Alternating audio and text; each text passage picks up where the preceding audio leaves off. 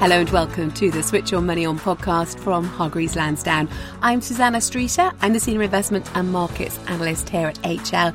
And as usual, I'm with Sarah Coles, our Senior Personal Finance Analyst. And, Sarah, I think whether your January was uh, dry, wet, or just really, really cold, it does finally appear to be in the rearview mirror, doesn't it? With some tiny hints of spring on the way. But it's that time of year when I am actually pleased I did take 10 minutes to shove a few bulbs in. And I mean 10 minutes. That bag of bulbs was sitting glaring at me for months in the autumn before I finally got round to it. Monty Don or Charlie Dimmock, I am not. But now those green shoots do make me feel a little bit more optimistic of brighter days ahead. Oh, I'm, I'm very impressed with your gardening prowess. I'm, I have to say, I'm definitely more of a sort of buy a ready made pot kind of a person than a seed fan. But it does seem as though it's going to take some time before the economy emerges from the freeze, especially given that interest rates are still on the up and business activity fell at the fastest rate for two years in January. Now, companies blamed interest rates, falling consumer confidence, and strikes for the slowdown. Yeah, and it does seem that plenty of businesses are skating on some pretty thin ice at the moment, with the most recent Bank of England's financial stability report showing that a number of businesses are struggling with cash flow, have weak profits, and some pretty hefty loans. And the HL Savings and Resilience Barometer shows that one in five of us are getting into deeper debt than we were this time last year. And of course, that housing market is starting to wobble like a jelly on a plate. At the same time, though, expectations for the year ahead improved in January from a low in October after inflation started to come down and hope started to rise about the global economic picture. So, what does all of this mean for the financial institutions who are in the business of lending us money or getting us to invest in savings or bonds? Well, that's what we're going to focus on in this podcast in an episode we're calling Banking on a Recovery. We've got the boss of NS&I on the podcast today. That's National Savings and Investments, and which is backed by the UK Treasury. We'll be talking all things bonds, from premium bonds to green bonds. But Here to unpick what's going on is the boss himself, Ian Ackerley. Hi, Ian. How are you? Hi, Sarah. I'm delighted to be with you today. Um, really pleased to be able to talk to you and to talk to the listeners of your podcast. That's great. We look forward to finding out a lot more later in the podcast. Plus, Sophie Lund Yates, our lead equity analyst, will be here to give us the lowdown on the challenges and opportunities facing some of the biggest banking names in the business. And we'll also be unpicking how banks fit into sustainable investment strategies with our ESG expert Laura Hoy, who's with us now. Yeah, absolutely. There's a lot to consider for the banking sector, and we'll be looking into some of those concerns. And as usual, Emma Wall, our head of investment analysis and research, will be here. She'll be chatting to Nick Shenton, Artemis Income Fund Manager at Artemis Fund Managers. Plus, listen on to find out why your pennies stretch further in McDonald's in the UK than they do in the US. And it's not because you get more chicken nuggets, but listen on anyway. And we're going to first dig a little bit deeper into what's been going on with our pennies and pounds, savings accounts, and mortgages by delving into the banking sector. It seems the cost of living crisis is encouraging a surge in current account switching. Lured by the offer of cash bonuses, insurance deals, or bigger overdrafts, a record number of people switched accounts between October and December. More account holders moved their custom to a different bank in the final three months of last year than any other quarter since the seven day switching service known as CASS launched in 2013. A £200 cash bonus is certainly an incentive when other household costs are rising so dramatically. Yes, just over 370,000 people switched current accounts in the final quarter of last year, but that still represents just a tiny drop in the ocean when you look at how many current accounts there are open in the UK. So that's more than 75 million last year, according to Mintel. Other CASS data shows that the beneficiaries of this switching surge are Santander, HSBC, and challenger banks Monzo and Starling, but still, it seems traditional banks are continuing to dominate the market. The top six banking groups and providers hold a whopping 87% share of the UK current account market. Yes, and people still seem particularly hesitant to switch their savings accounts too to get a better deal. So even though interest rates have been rising, saving rates on offer have lagged, but they have been catching up. And yet people either seem too busy or too worried about moving their money pots. It looks like saving rates may have peaked as they've been coming down ever so slightly, partly because the Bank of England's rate hikes are expected to stop once the benchmark rate hits around 4.5%. So it could be timely to consider switching before they fall further. But it is always worthwhile to shop around different providers for better savings rates, even after the marketplace has reached the peak. And the big banks haven't had to work as hard to attract our money as they already have some pretty hefty buffers. And it means that as the base rate has gone up, net interest margins, that's the difference between the rate banks offer on all sorts of loans and savings rates, what has to pay out, has been widening. And that's been good for profit. But interest rates are rising to squeeze demand out of the economy and lower inflation. But that's expected to push the UK into recession, although it's expected to be milder than previously feared. And this raises the spectre of loans going bad. So, in the Bank of England's most recent report into financial stability, it flagged that households were being squeezed by the cost of living crisis and rising mortgage payments, though it underlined that they aren't as vulnerable as during the great financial crisis of 2007 to 2008. And as yet, widespread signs of financial difficulty among UK households with debt haven't emerged. Yes, it's a similar picture on the corporate landscape as well, with lots of business entering this pretty stressful period in quite a resilient position, even though there'll be pockets of companies with low liquidity, weak profitability, or who have borrowed significant amounts. So, what impact does the current economic climate and our spending and investment habits have on NS&I, National Savings and Investments, which is backed by the UK Treasury? Well, Ian Ackerley is with us, and he's the head of NS&I, so he's the person to ask. So, Ian, I suppose the most well known of your products might be the premium bonds, and we've seen some real rises in the prize fund recently. Can you explain some of the thinking behind this? Yes, you're right. Um, we're probably are most famous for our premium bonds, and it's a product that's been around for over 65 years. Uh, and we've actually increased the prize fund rate on that four times in the last year, and it's currently at approximately 3.15%, which is the highest it's ever been for the last 14 years, and actually triple where it was in, in May 2022. It just reflects the fact that interest rates overall have been rising in the savings market on the back of the Bank of England increasing base rate the odds of a, of a, win itself haven't changed, have they? Because you've changed the way the prizes are sort of structured in terms of the smaller prizes and the bigger ones. Can you talk me through that? We've kept the odds of winning at 24,000 to 1 uh, when we recently increased the prize fund rate. But what we have done is increase the number of prizes worth £50 to £100,000. And that's really a, an important move. And it's a lot about just giving people bigger prizes. And I think sort of reflects the fact that people love to win on premium bonds, but they love to win big even more. And so this is very much around giving people that opportunity to have a, a bigger prize uh, when they do win. Sometimes we'll increase the odds, sometimes we won't. At the moment, as I say, we've gone for more bigger prizes. Uh, and I think those have been paid out in February, and we paid out 75% more prizes in the 50 to 100 pound bracket than we've had before. So that's a really, really big increase. And prizes between five grand and 100 grand, you know, have more than tripled since January. And has inflation kind of played a part in your thinking there that maybe the sort of the 25 pound prize isn't what it used to be, and, and people are more attracted by that 50 and 100? I think it has been a case that um, people love winning prizes, I say, whenever they can. But certainly with rising inflation, increasing the number of larger prizes we have helps with the idea that it is a, it's something special. It's it's a real a real win for people. So I suppose if, you, if we take a bit of a step back, then, so I mean, I think some people see it as a bit of a dark art how you sort of set the interest rates on all your products. Can you take me through some of the thinking that you go through when you when you're making decisions about that? Yes, there's there's really three things that we're trying to do when we're setting our interest rates on all our products. And it's really about balancing the interests of the taxpayer who's effectively paying the interest, the customers who are receiving it, but also the overall market. So we look very carefully at our competitors and, and where they have pitched their equivalent products. And what we're trying to do is strike a point in the market where we're not disrupting what's going on, but as I say, we're giving a good return for customers and a good return for taxpayers. And that does mean that we're rarely at the top of the tables, but we think we're striking a fair balance for everybody who's involved in it. One time when that sort of bucked the trend a bit was during the pandemic when um, NS&I were offering sort of market leading rates. Can you explain a little bit about, about that sort of thinking as well? Yes, that was a very different situation. And the reason that we raise money is to, is to help fund everything that the government does. So every year we get a target. The increase in the size of the customer savings that we have, uh, that the government requires each year.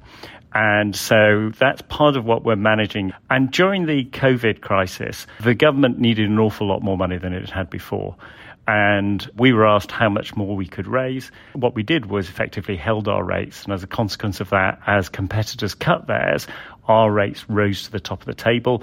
That enabled us to raise uh, over 38 billion pounds in the first six months of the COVID crisis, which is about equivalent to what the government actually spent on the furlough scheme during that time.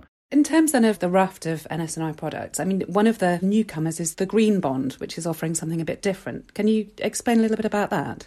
This is a product which we launched in October uh, over a year ago and is all about giving consumers an opportunity to invest in the green investments that the government is, is making. So it goes towards a whole range of green government projects from clean transport, energy efficiency, renewable energy. And it's all about helping the UK economy make that green transition to net zero.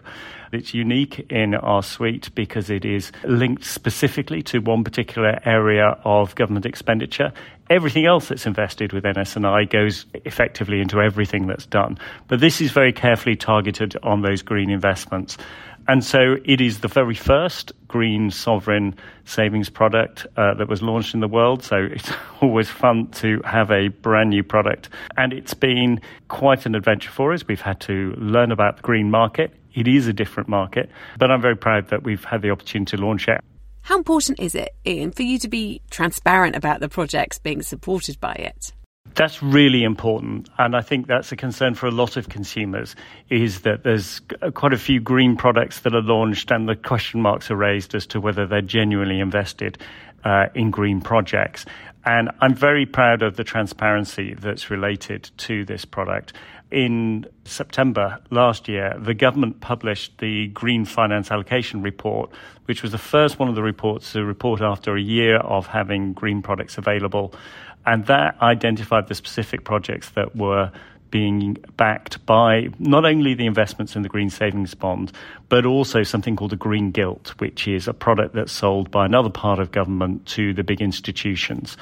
And between those two, the government raised about 16 billion and that has gone into specific projects. And so that's all absolutely crystal clear, set out for customers to be able to see uh, where all that money that was raised has gone. It's going into making transport cleaner, into renewable energy, you know, promoting that over the use of fossil fuels, preventing pollution, and helping people use energy in a more efficient way as well. There's a couple of other areas as well, which are around protecting natural resources and also adapting to a changing climate. So those are the sorts of projects that the money is going into. It's a really exciting opportunity for many people who want to be able to make an investment which they can be sure is going into a genuinely green project. So are sales of green bonds going as you expected?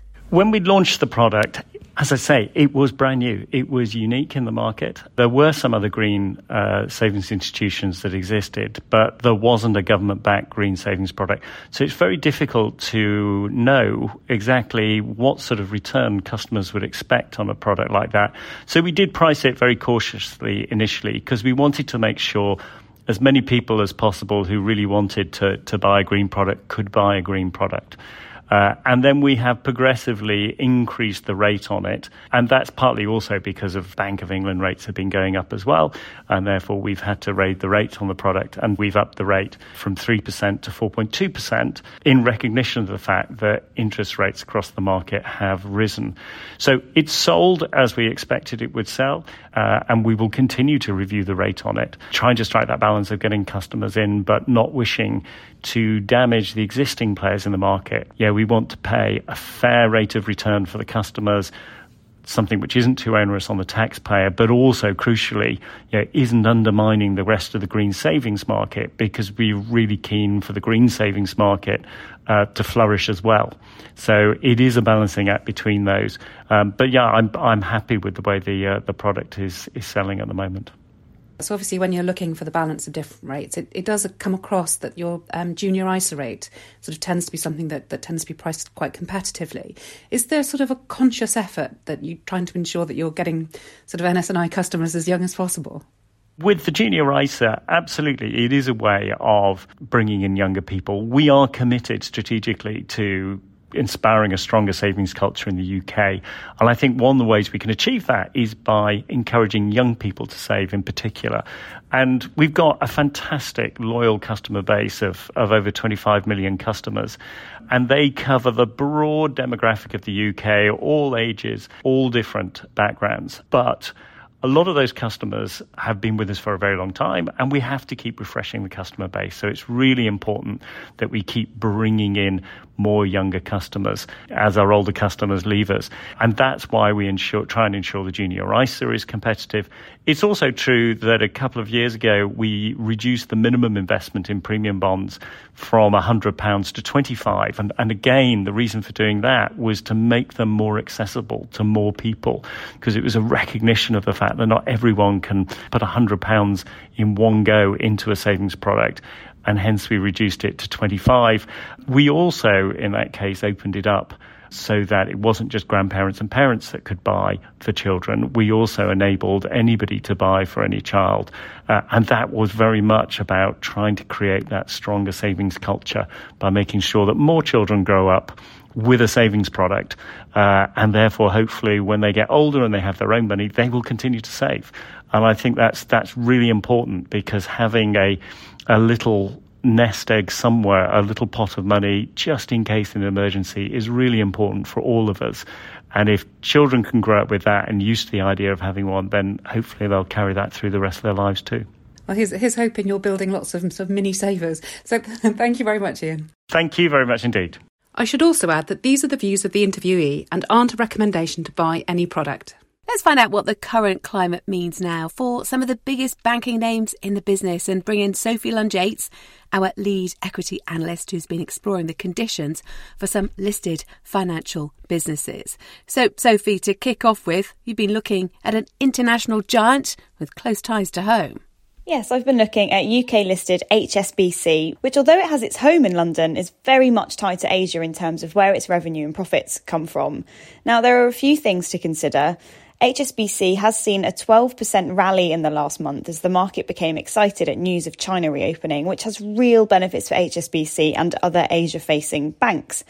Really, that brings me on to my next point, which is that HSBC has two clear growth levers at its disposal in the current environment.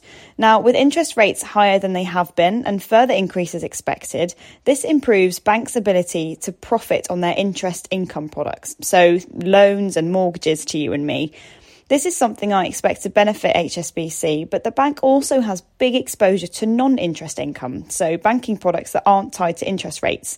That's things like wealth management services or investment banking commission, trading fees, and the likes.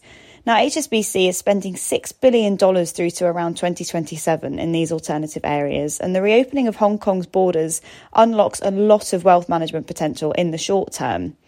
It's also worth pointing out that back in November, HSBC announced the sale of its Canadian business for $10.1 billion.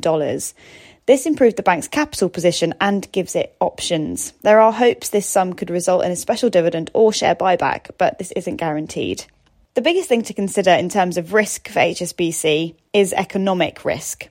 Now, the bigger exposure to Asia is a benefit in many ways, but the outlook is hard to predict and can be more volatile, so that increases the chance of ups and downs. And what about a bank with a bit more of a domestic UK focus? I've also been looking at Lloyds Banking Group, which you can think of as a bread and butter bank. It's very reliant on traditional banking, like those loans, mortgages, easy access accounts, and credit cards. I've talked about Lloyds before, so I won't go into too much detail, but essentially, higher interest rates are an especially useful development for a bank like this. Lloyds is throwing a lot of money at a bit of a strategic pivot, which will see it earn more money on things like fees rather than interest. But for now, it's net interest margins, which is the difference between what a bank earns in interest and pays on deposits, that are the key metric to watch where Lloyds is concerned. There are no huge warning signs for Lloyds in this area, but I would say that it's very cyclical. Um, so it tends to track the UK economy, and the incoming recession risk is reflected in a valuation that's a little way below the long term average. And finally, Sophie, you've been looking at another financial giant that's not quite a bank, haven't you? Yes, I've been looking at Visa, which announced its results recently. So, despite appearances, Visa isn't a credit card company. It doesn't lend consumers money or run accounts, so it's not on the hook for money if a customer defaults. Instead, Visa charges banks for transferring funds. Service revenues are charged to card issuers and are calculated based on the value of the transactions. Data processing revenues depend on the number of transactions that take place and are charged to the bank of both the customer and the receiving business. Cross border transactions come with additional fees and currency conversion revenues, and this area of the business is enjoying a rebound as travel resumes and China reopens. What really helps Visa stand out is its business model. Um, additional transactions are virtually costless, so extra revenue turns straight into profit. Capital expenditure is limited, meaning profits convert well into cash. Of course, the reverse is also true, so short term revenue falls have a direct effect on profit. The most recent results show that consumer spending is holding up, um, but it's important to note that there's still expectations of a slowdown, and a sharp downturn would dent transaction volumes, even if it doesn't face the same challenges as traditional banks. Certainly wants to keep a watch on. OK, Sophie, thanks very much. So let's get a wider perspective about the issues at stake when looking at banks from an environmental, social, and governance perspective. It's a good time to bring in our ESG analyst, Laura Hoy. So, Laura, apart from the macroeconomic headwinds facing the banking sector, there are some other risks to be aware of, aren't there, Laura? Yeah, absolutely. You know, a lot of people make the mistake of assuming ESG is a sort of catch-all term for being environmentally friendly. And that's part of it, but it's also about being a good corporate citizen and how that could impact long-term financial uh, performance. Don't forget there are two other letters in that acronym, S for social and G for governance. And for banks, it's actually governance, which is essentially how they're run, that's historically been the biggest ESG risk. Now, because of the nature of the business, issues like market manipulation, tax evasion, and corruption really loom large over the industry. Uh, for example, right now there's a heightened risk for sanctions evasion for banks that have exposure to Russia.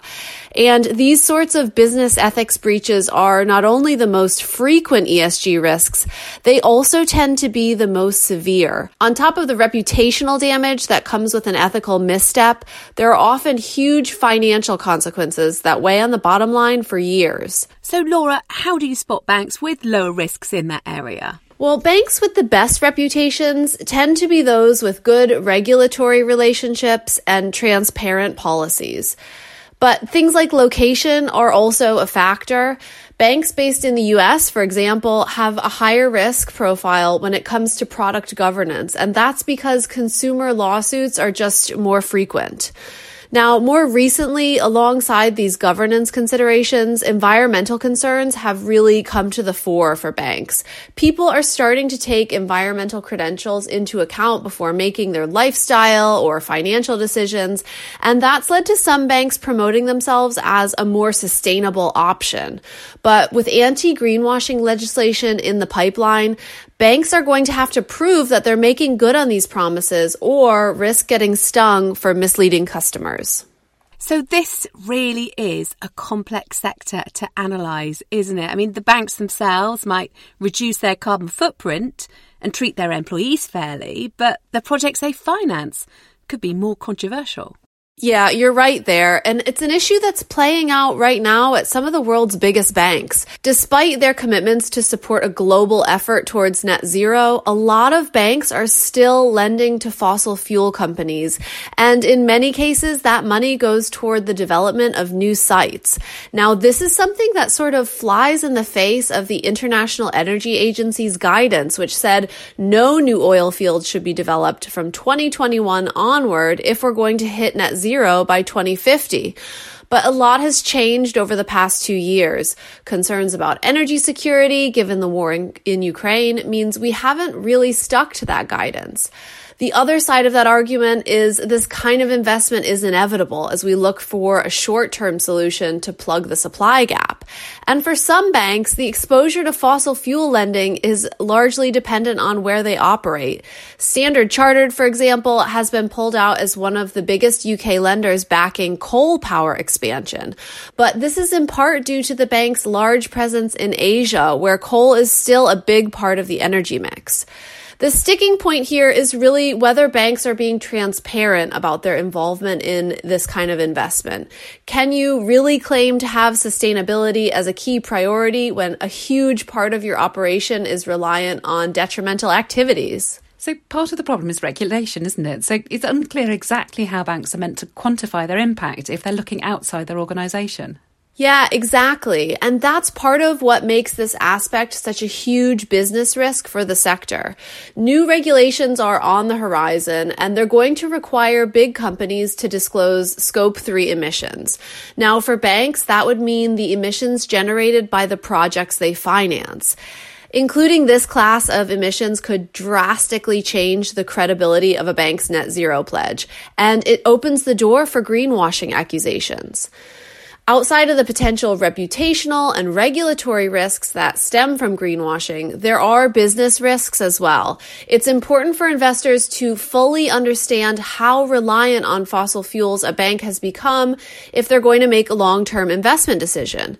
If net zero really is the direction of travel over the next 20 years, Banks with the majority of their income tied to oil and coal have a real risk of being left out in the cold following the energy transition.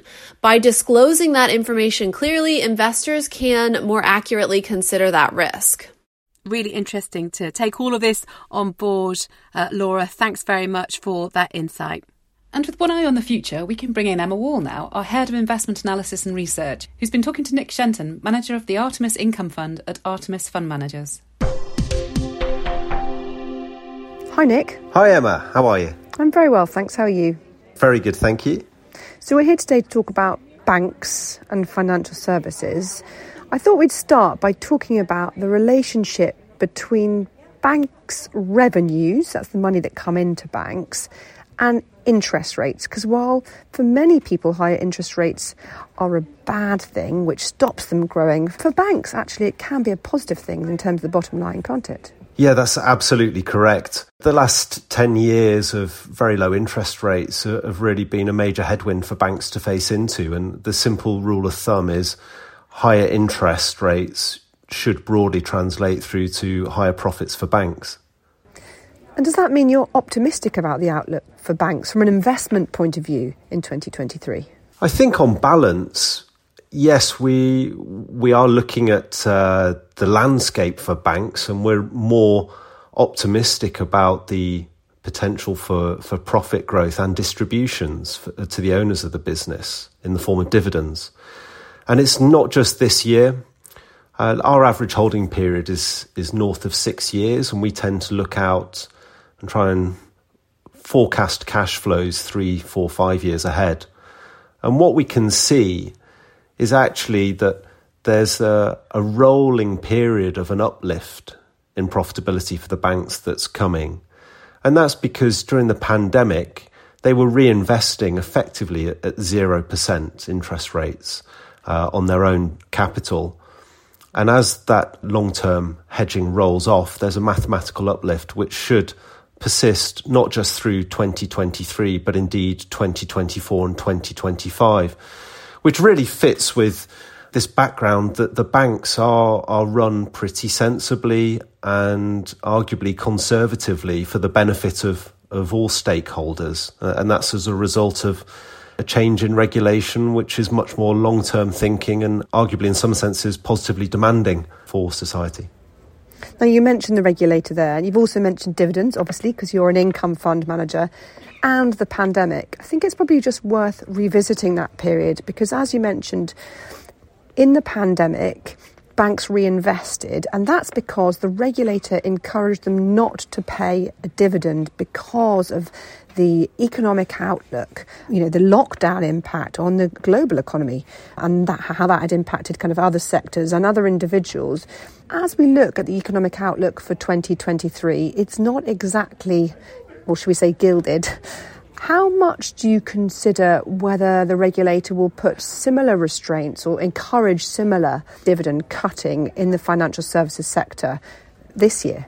We think the environments are probably different, uh, and that's because the pandemic, let's hope, was genuinely a one in a hundred year event. Um, what we're facing into now is a, a, pretty well telegraphed and understandable slowdown or recession from a, a normalization of interest rates. We think the banks are in a pretty strong position on the amount of capital they hold. And that's really been 10, 12 years in the making. Um, by international standards and by historical standards, they've got very strong capital positions.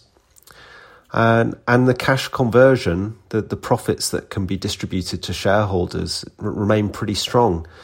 Um, so we would be extremely surprised if there were um, a challenge to the dividends uh, paid by banks. Indeed, it looks as though on uh, on a basis of analysing last year's numbers, the the distributions to shareholders were the biggest they'd been in a decade. In fact, probably as big as the previous decade combined, which just shows the the strength of uh, of the bank's balance sheets, and that in, in no small part is due to the regulatory uh, framework that's been put in place over the past decade.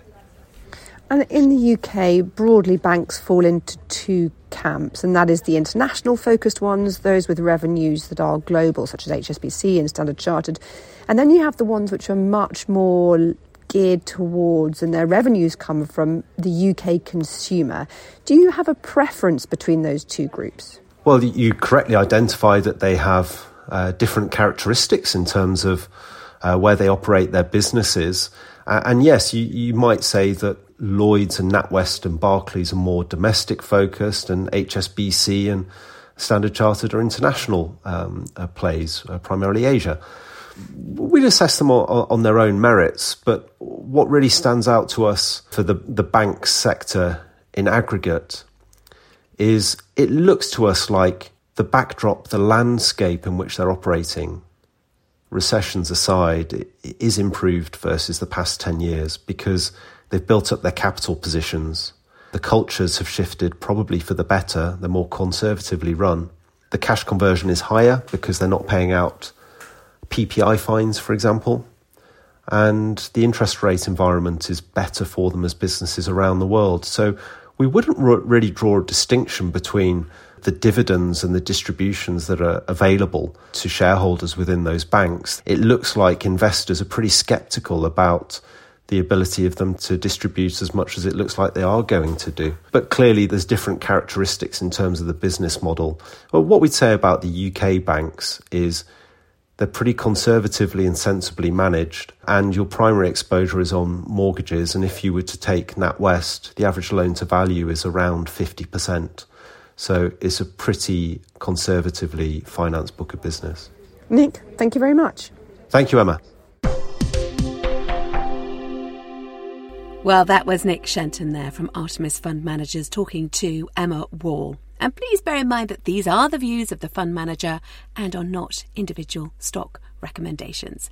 You're listening to Switch Your Money On from Hargreaves Lansdown. And now it's time for Stat of the Week. And we're actually going to serve up a couple of numbers for you. First up, before we talk Big Macs, I know you're salivating, Sarah, right now, uh, but here's a stat you might not know about the proportion of retail investors as opposed to institutional investors on the stock market. Did you know individual retail investors hold around 15% of UK listed shares. And interestingly, this came up as we've launched a new electronic voting service. The idea is that more investors who hold shares on our platform can be active shareholders more easily, as it allows shareholders to vote and attend meetings virtually, like AGMs relating to their shareholdings via their HL account. And it should give investors a greater say on the governance of these companies. And finally, The Economist has brought back its Big Mac Index. So, this was a concept made up by the editorial team at the magazine as a fun way of assessing whether currencies are trading at the correct level. So, it's based on purchasing power parity and the expectation that over time, exchange rates should move towards the rate that would make the price of a certain product, in this case a Big Mac, identical in two countries. So, that's the overview, but now I'm going to ask you, Sarah, what you think the price of a Big Mac is here in the UK? Because I know you haven't actually looked in detail yet at these numbers.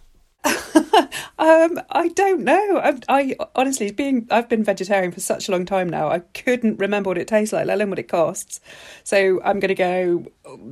I don't know, three pounds. It's actually 3.79 on average in Britain, though not at an overpriced motorway service station, of course. But in the US, it's $5.36. Now, the implied exchange rate there is 0.71, but the actual exchange rate is around 0.83. Obviously, it fluctuates, but it does suggest the pound, according to The Economist, is around 13% undervalued. And you may scoff, but the Big Mac Index is used as a benchmark around the world and used to teach economic theory.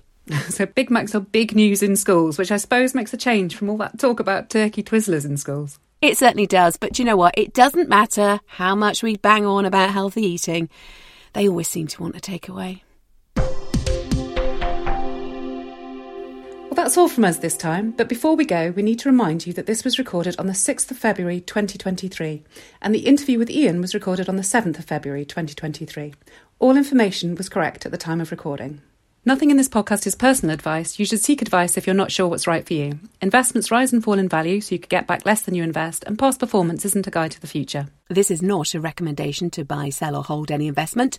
No view is given on the present or future value or price of any investment, and investors should form their own view on any proposed investment and this hasn't been prepared in accordance with legal requirements designed to promote the independence of investment research and is considered a marketing communication. Non independent research is not subject to FCA rules prohibiting dealing ahead of research. However, HL has put controls in place, including dealing restrictions, physical and information barriers, to manage potential conflicts of interest presented by such dealing.